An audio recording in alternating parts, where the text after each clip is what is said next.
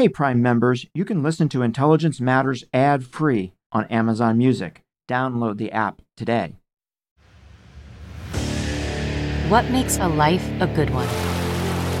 Is it the adventure you have? Or the friends you find along the way? Maybe it's pursuing your passion while striving to protect, defend, and save what you believe in every single day. So, what makes a life a good one? In the Coast Guard, we think it's all of the above and more, but you'll have to find out for yourself. Visit gocoastguard.com to learn more.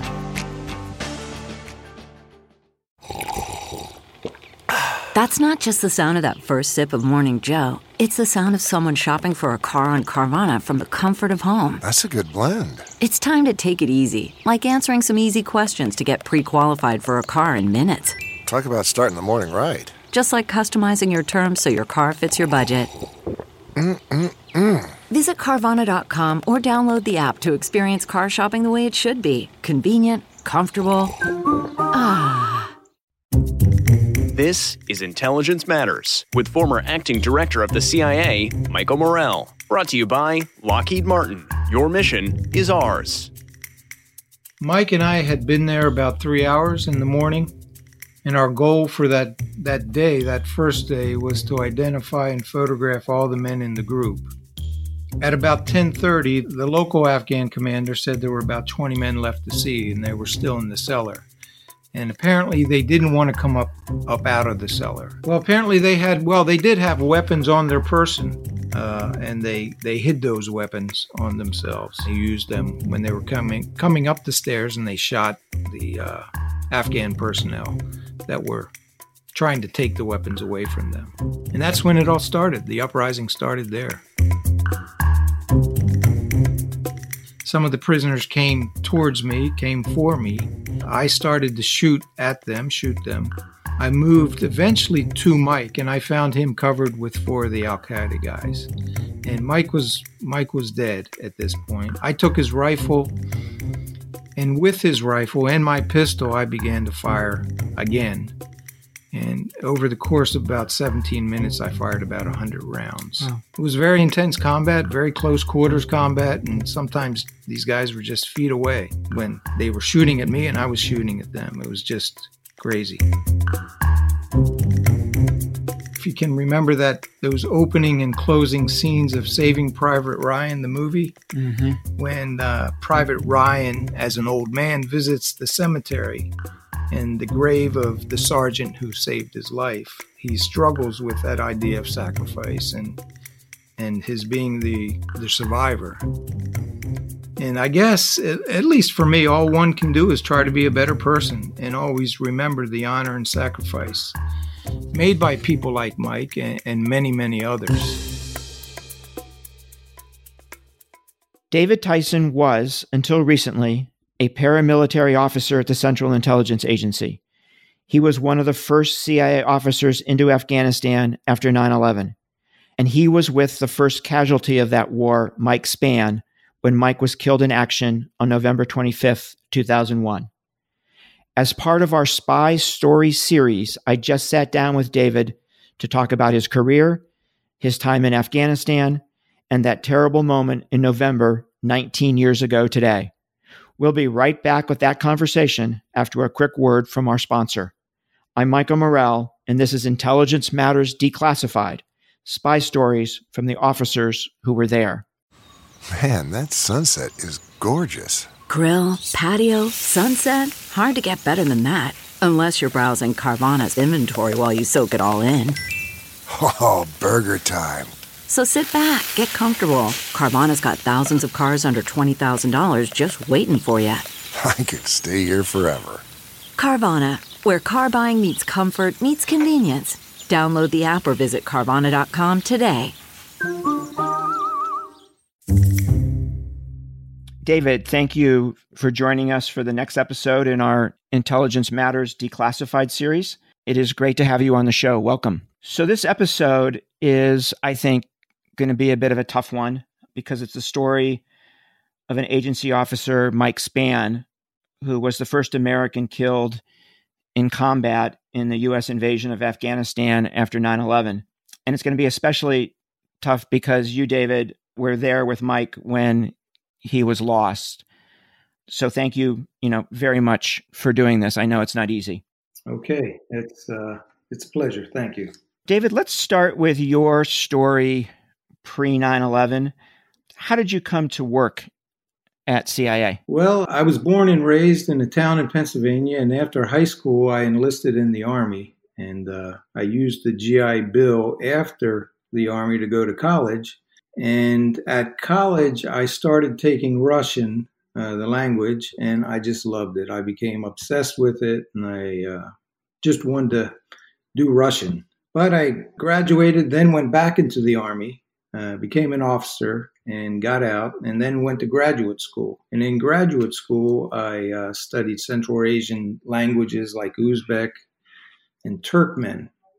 And while teaching in grad school, I became of C, uh, became aware of CIA careers, and I applied and got a job. When was that? That was in 1996 when I hmm. was first hired, and I was I started out as a translator using uh, those languages: Uzbek, Turkmen, and Russian but as soon I transferred into the Directorate of Operations. Did you go right to the paramilitary side of things, or did you kind of work your way there? No, uh, actually, I, I did not go into the PM field at all. I just became a line case officer, and my first okay. assignment was in Central Asia, where I spent uh, all all told about 10 years uh, doing uh, living out there and i had my family out there with me. So david where were you on 9-11 when you heard about what happened? Well just prior to 9-11 or in the couple years prior to 9-11 i had i was in central asia with my family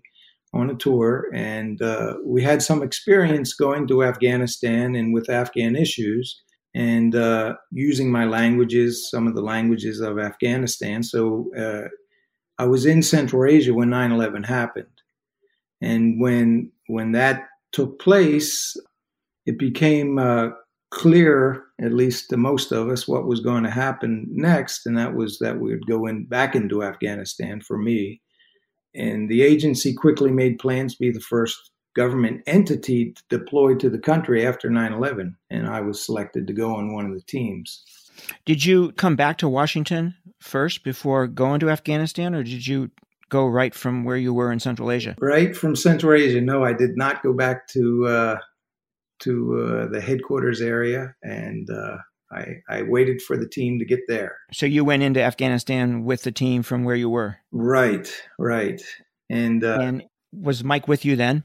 Yeah, our, our he uh, he and his team came came out to Central Asia and to prepare for our deployment, and our team of eight people, eight men, flew into Central Asia. Uh, I mean, into Afghanistan. I'm sorry, on two uh, U.S. Special Operations Black Hawk helicopters, and Mike was a member of that team, obviously. David, did you know him before all of this? Yeah, I knew Mike, and uh, he had deployed to uh, Central Asia a couple times before, and there we worked together on counter-terrorist issues. He was a paramilitary officer, and thanks to his background as a Marine, he took part in the training of foreign special forces troops. And like me, he had a wife and young children, and we both just had started our careers at CIA, basically. Uh, he was from Alabama. He was a patriot. He was very serious about his work. He was very meticulous, and he was very professional. Uh, he always had the mission at the forefront of his mind, and he was, but he was kind of quiet and had a dry but very good sense of humor. He was a true warrior, and he became a friend as well. So you two are working together in Afghanistan after 9 11 What's your job? Well, our team of eight eight men, we we had a so-called warlord to work with. Uh, his name was Abdul Rashid Dostum. He was ethnic Uzbek, and uh, he had a force under his command that was fighting the Taliban and Al Qaeda. And uh, Dostum and his Uzbeks were more or less cavalrymen. That's how they they did their uh, war fighting. Uh, this uh, Commander Dostum was an excellent commander, a tactician, and partner for us. And thanks to my language skills, I got to work with him pretty closely. And soon after we arrived, we facilitated the insertion of a U.S. Army Special Forces team, ODA Operational Detachment Alpha 595. They were a, great group, a great group of guys, and we together, meaning the Afghan Uzbeks and the other Afghans, and our team uh, and the Green Beret team quickly became a really formidable and effective effective fighting force. One unexpected problem for us was that uh, we had to ride horses almost every day. And believe me, we weren't prepared for that. And uh, these, this was under combat conditions a lot of times, and for many hours uh, a day in some cases. And, and very few of us had ridden horses before. So we also had to become ca- uh, combat cavalrymen as well. And while we did ride the horses, we could no way, of course, compare to the Af- Afghan Uzbek fighters who had basically been born and raised on horseback. They re, uh, routinely conducted cavalry charges against the enemy and fired, for example, their machine guns and rocket propelled grenades while charging. It was just incredible to witness this. I was constantly in all of them and their their toughness, their skills, and these guys became great partners for us. And I have to say, the pain and suffering and fear I experienced while on horseback was also often kind of intense and and most of the time we we well at least i i dreaded riding. Now i feel kind of nostalgic for it. And i i should also note that the green beret team that we brought into afghanistan and worked with was featured in that movie 12 strong. We were where right. uh, we were with them the whole way but our team was not depicted in the movie of course really the SF team was extremely well led and, and effective. Uh, it was a great group of guys. And by early 2001, we had made great progress. And after a lot of combat, intense combat, south of the city called Mazar-i-Sharif, these Afghan forces we were with and us, we, we entered the city of Mazar. And what happened there? Mike and I had been working a lot together, and and uh, our job, well, it was multifaceted, but we mostly worked with our Afghan partners, our Afghan Uzbek partners, to learn about the situation uh, and gather information, threat information. Uh, we also spoke with captured uh, and surrendered enemy fighters. Mike had the task of setting up drop zones for the, the weapons and supplies that was par- that were parachuted in on a nightly basis. And at the end of towards the end of November, uh, we got information that a large number of Al Qaeda fighters were to surrender and arrive at in Mazar-i-Sharif, the city we were in, on uh, 23 or 24 November.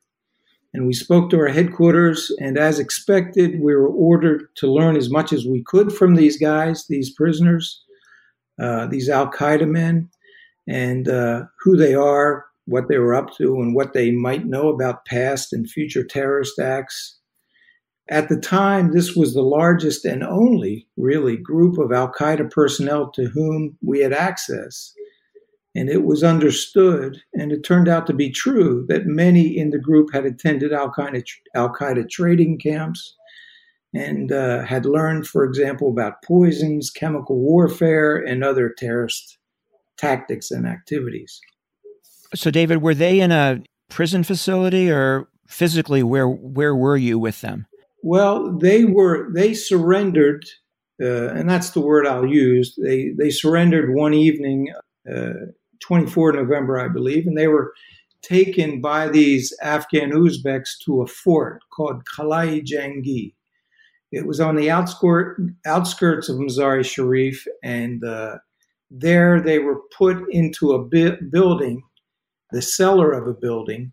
And you have to understand, back there, eh, back in Afghanistan at the time, uh, there were no lights, there was no electricity, there were really no facilities. And at night, it was a very difficult situation to do all this. And these guys were basically put into this cellar with the idea that the next day on 25 November, we could interview them and, and figure out who they were and what they were up to. So, what, David, what was a typical interview like? You get one of these guys and yeah. you sit them down. What was it like? Uh, the interviews on 25 November were brief. These guys were being brought out of the cellar one by one. Their hands were tied behind their back using their turbans. And uh, I was immediately impressed by the fact that there were so many languages and countries represented by these prisoners, so-called prisoners, and the languages were, were, just incredible. I spoke several languages of the of the region, but uh, these these these uh, prisoners were from all over the the world, not only the Muslim world, but the world in general. General, we took possession of their documents, took photos, and as possible, we had brief conversations as to who they were and where they were from and and uh, what they were doing in Afghanistan. And most most of them spoke openly, I would say, about their identities, their ties to Al Qaeda, and their basic desire to co- conduct what they considered jihad. Some of them, of course, lied and didn't say much, but for the most part, they were talkative.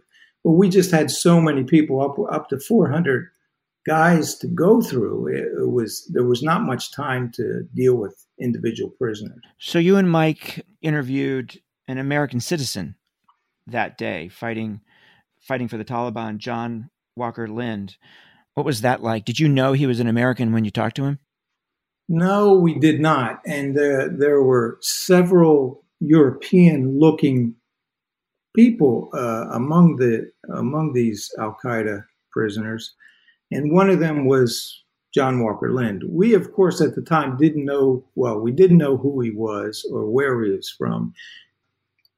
He, unlike most of the other prisoners, re- refused to say anything. I tried all my languages on him and uh, but he just not he did not even uh, say, utter a word, and we hmm. spoke mm. in English to him as well, and and again we we uh, went away from that. We spent a few minute moments with him, and and he refused to speak. We sort of went to an, on to other things, and we never knew that day that he was an American. We're going to take a quick break to hear from our sponsor. Then we'll be right back with more of our discussion with David Tyson. Worried about letting someone else pick out the perfect avocado for your perfect Impress Them on the Third Date guacamole? Well, good thing Instacart shoppers are as picky as you are. They find ripe avocados like it's their guac on the line. They are milk expiration date detectives. They bag eggs like the 12 precious pieces of cargo they are. So let Instacart shoppers overthink your groceries so that you can overthink what you'll wear on that third date. Download the Instacart app today to get free delivery on your first three orders while supplies last. Minimum $10 per order. Additional terms apply. So, David, how long were you and Mike at the fort before things went south? And can you tell us that story? Sure. Mike and I had been there about three hours in the morning, and our goal for that that day, that first day, was to identify and photograph all the men in the group.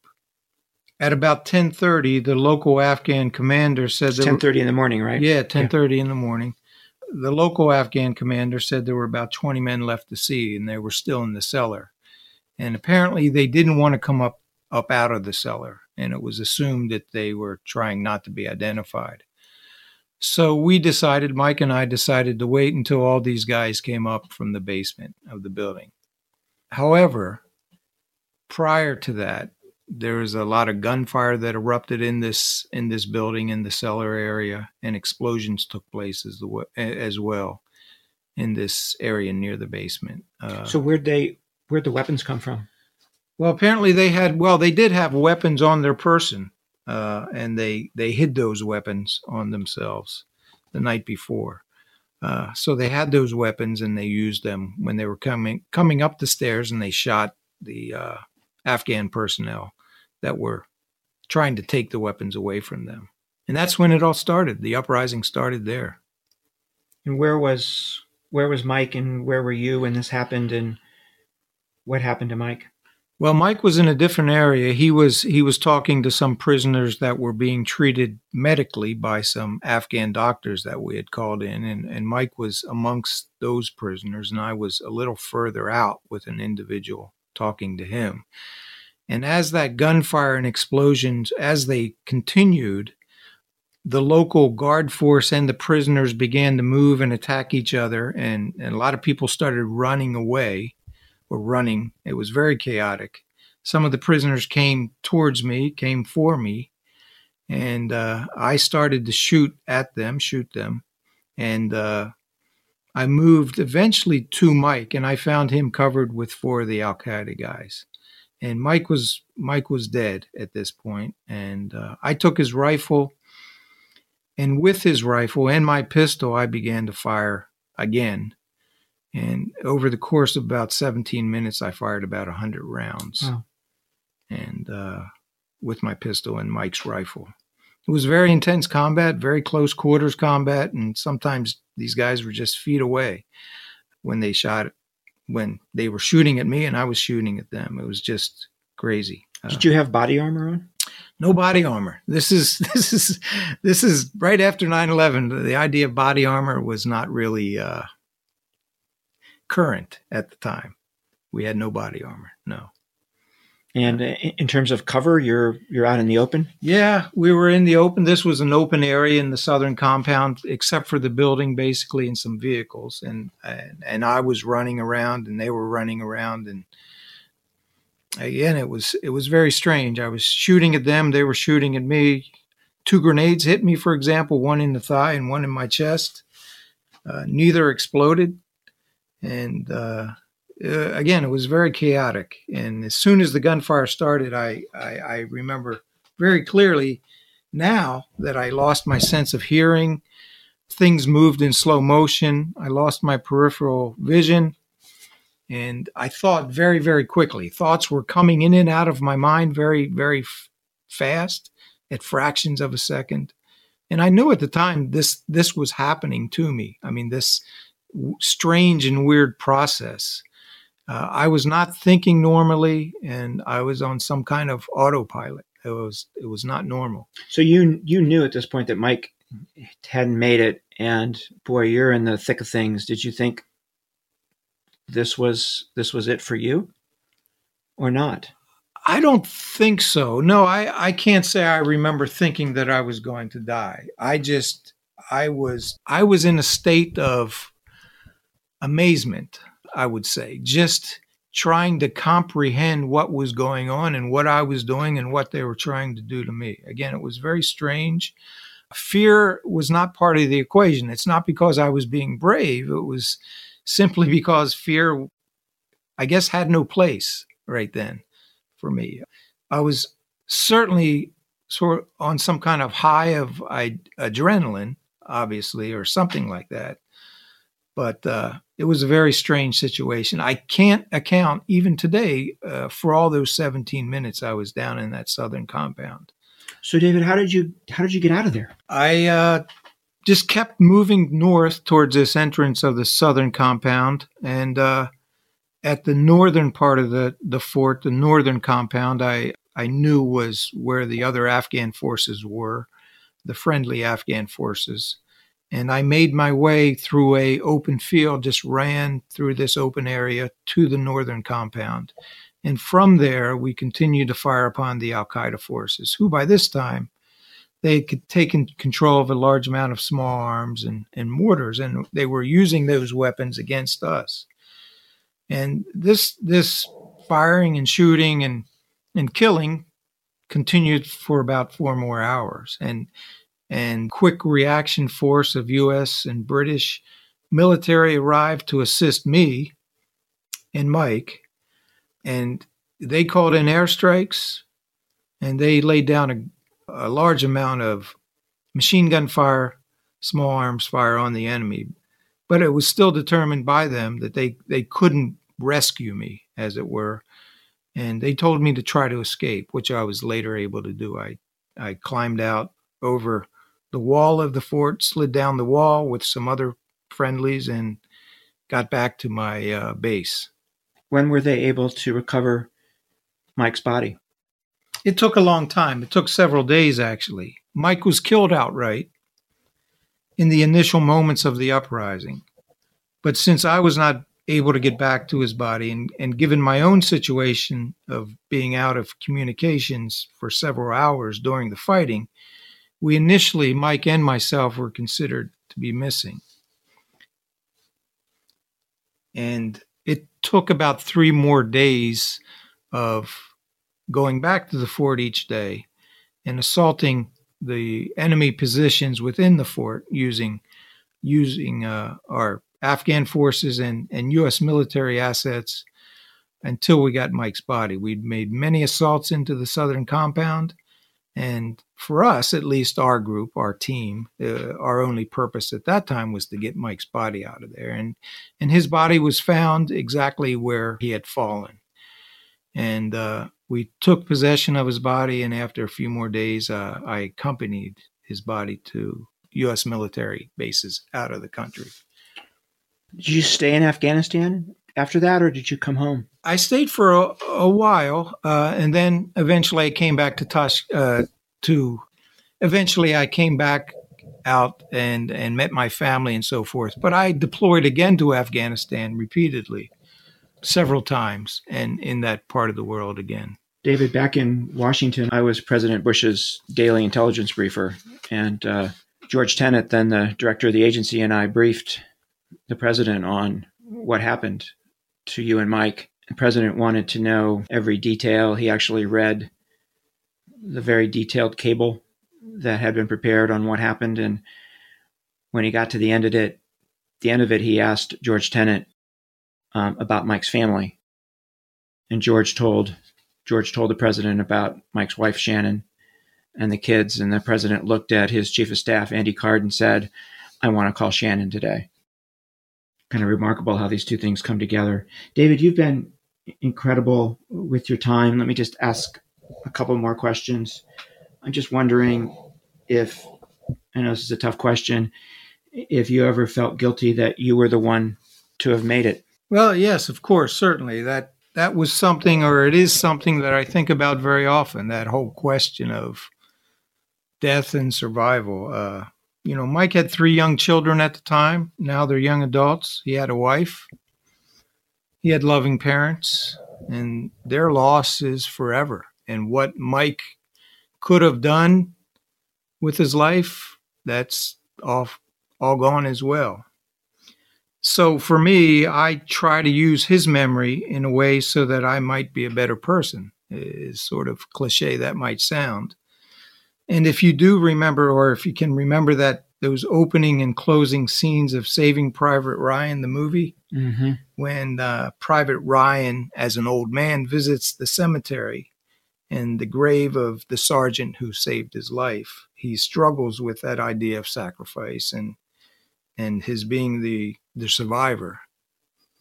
And I guess, at least for me, all one can do is try to be a better person and always remember the honor and sacrifice made by people like Mike and, and many, many others.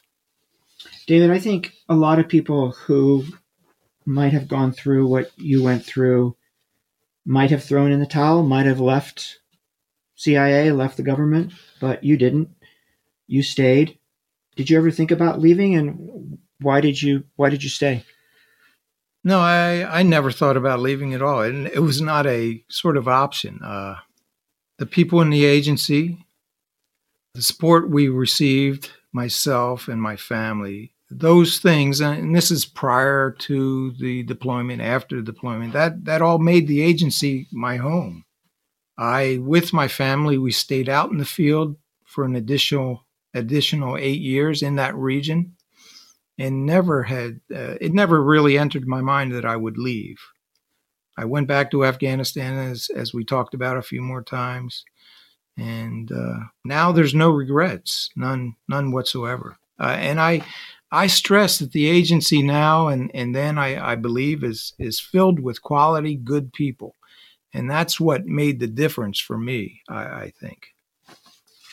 David, I want to let our listeners know that the loss of Mike Spann led some former agency officers to create a charity to help take care of the educational needs of the children of our officers who are lost in the line of duty. It's called the CIA Officers Memorial Fund. There's also another fund to help CIA officers and their families in broader ways for officers who serve in war zones. This is called the Third Option Foundation. Um, I would encourage my listeners to Google both of them and to decide if they want to make a donation.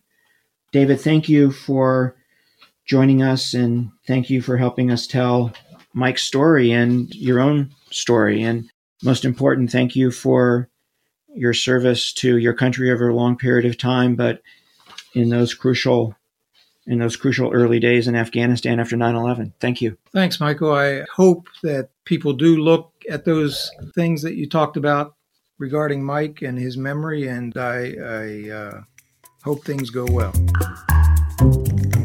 That was David Tyson. Please join us next week for another regular episode of our show. I'm Michael Morell. Intelligence Matters is sponsored by Lockheed Martin.